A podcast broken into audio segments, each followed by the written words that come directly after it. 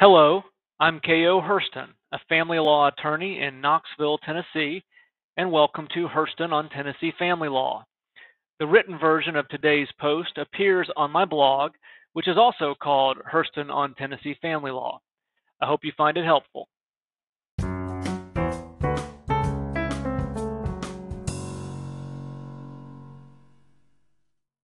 Facts Husband, 71, and wife, 55, divorced after four years of marriage. There are no children. Husband is a retired contractor who receives $1,500 a month in Social Security and a small monthly income from his rental properties. Wife works as a welder, earning $17.75 an hour. The main asset is the marital residence, for which they jointly borrowed $70,000 to buy the home and pay for some renovations. But title to the property was only in husband's name. The renovations took two years and cost far more than they estimated. Wife contributed $30,000 from the sale of her former home.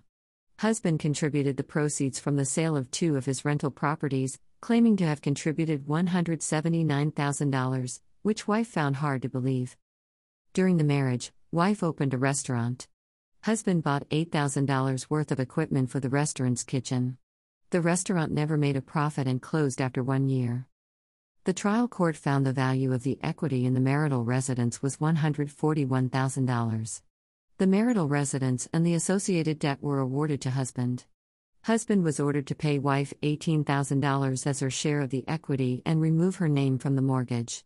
Thus, wife received only 13% of the equity in the marital residence. Wife appealed, arguing she was entitled to at least 50% of the equity in the marital residence. On appeal, the Court of Appeals affirmed the trial court. Tennessee courts must equitably divide marital property in a divorce. In a marriage of short duration, courts must give more weight to the relative contribution of the parties. In a marriage of long duration, courts must recognize a rebuttable presumption that an equal division is equitable. The court found no error in the grossly unequal division in this marriage of short duration.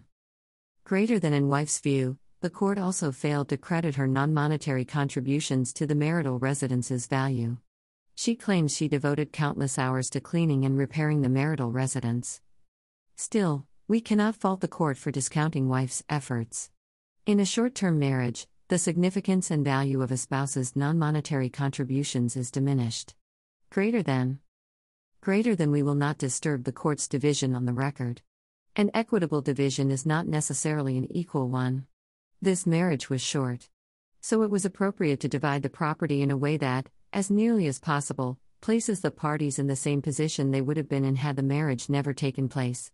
Husband's net worth before this marriage was almost three times that of wife. He contributed significantly more of his separate property to the value of the marital residence than wife. And he poured a good sized amount into wife's losing business venture.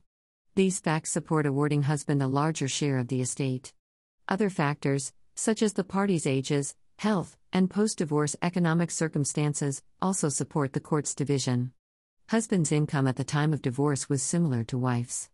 Even with her health concerns, wife had a higher earning capacity than husband. Greater than. Greater than the court did not err in dividing the marital estate. The court considered the relevant statutory factors. And the distribution had adequate evidentiary support. The court found no reversible error in the grossly unequal division of marital property in this short marriage.